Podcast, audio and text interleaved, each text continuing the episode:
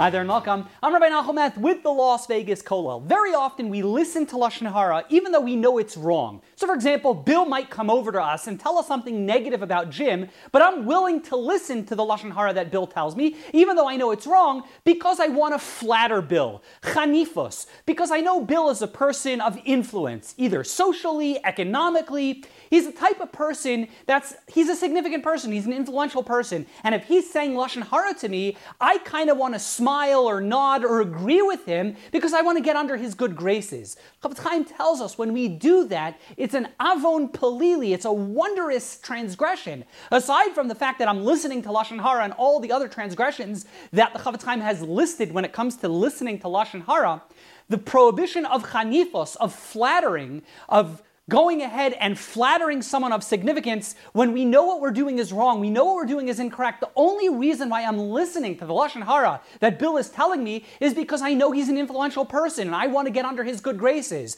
I want to get a raise. I want to be perceived socially as a, uh, an important person. Or maybe conversely, I'm intimidated by Bill. He's the type of person that can cause me harm socially, economically, and the only reason why I'm listening to his Lashon Hara is because of Chanifas. I want want to flatter him. I'm intimidated by him. I want to get under his good graces. The Chofetz Chaim says it's an avon palili. It's a wondrous transgression. The Chofetz Chaim tells us I violate that prohibition if I, let's say, Bill is telling me something negative about Jim. He's saying that Lashon Hara and I nod my head or I give him a wink. I nod. I don't even have to say any words of agreement. But if I show and express my confirmation that I'm pleased with the Lashon Hara that Bill is telling me, so again, aside from all the other prohibitions associated with, with Lashon Hara, that I've transgressed, I've also transgressed the, the Torah prohibition of chanifos, of flattering. The only reason why I'm listening to Bill, the only reason why I'm showing my agreement to the Lashon Hara that Bill is telling me is because I want to be mechanif. I want to flatter him. I want Bill to think that I'm a cool guy, I'm an important person, I agree with him, and I want to get under his graces.